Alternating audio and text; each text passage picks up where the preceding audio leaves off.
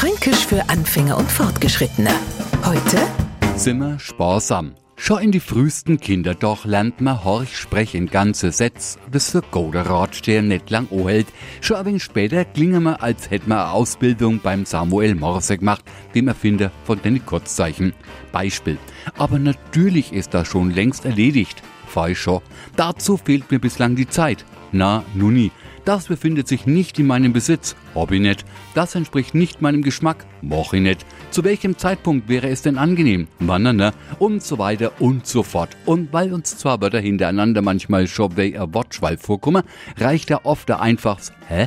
Und Anna, der uns nicht versteht, braucht nicht damit zu rechnen, dass wir uns Etzettler ellenlang erklären. Der hört einfach, das kommt schon noch. Fränkisch für Anfänger und Fortgeschrittene. Montag früh eine neue Folge und alle Folgen als Podcast auf podu.de.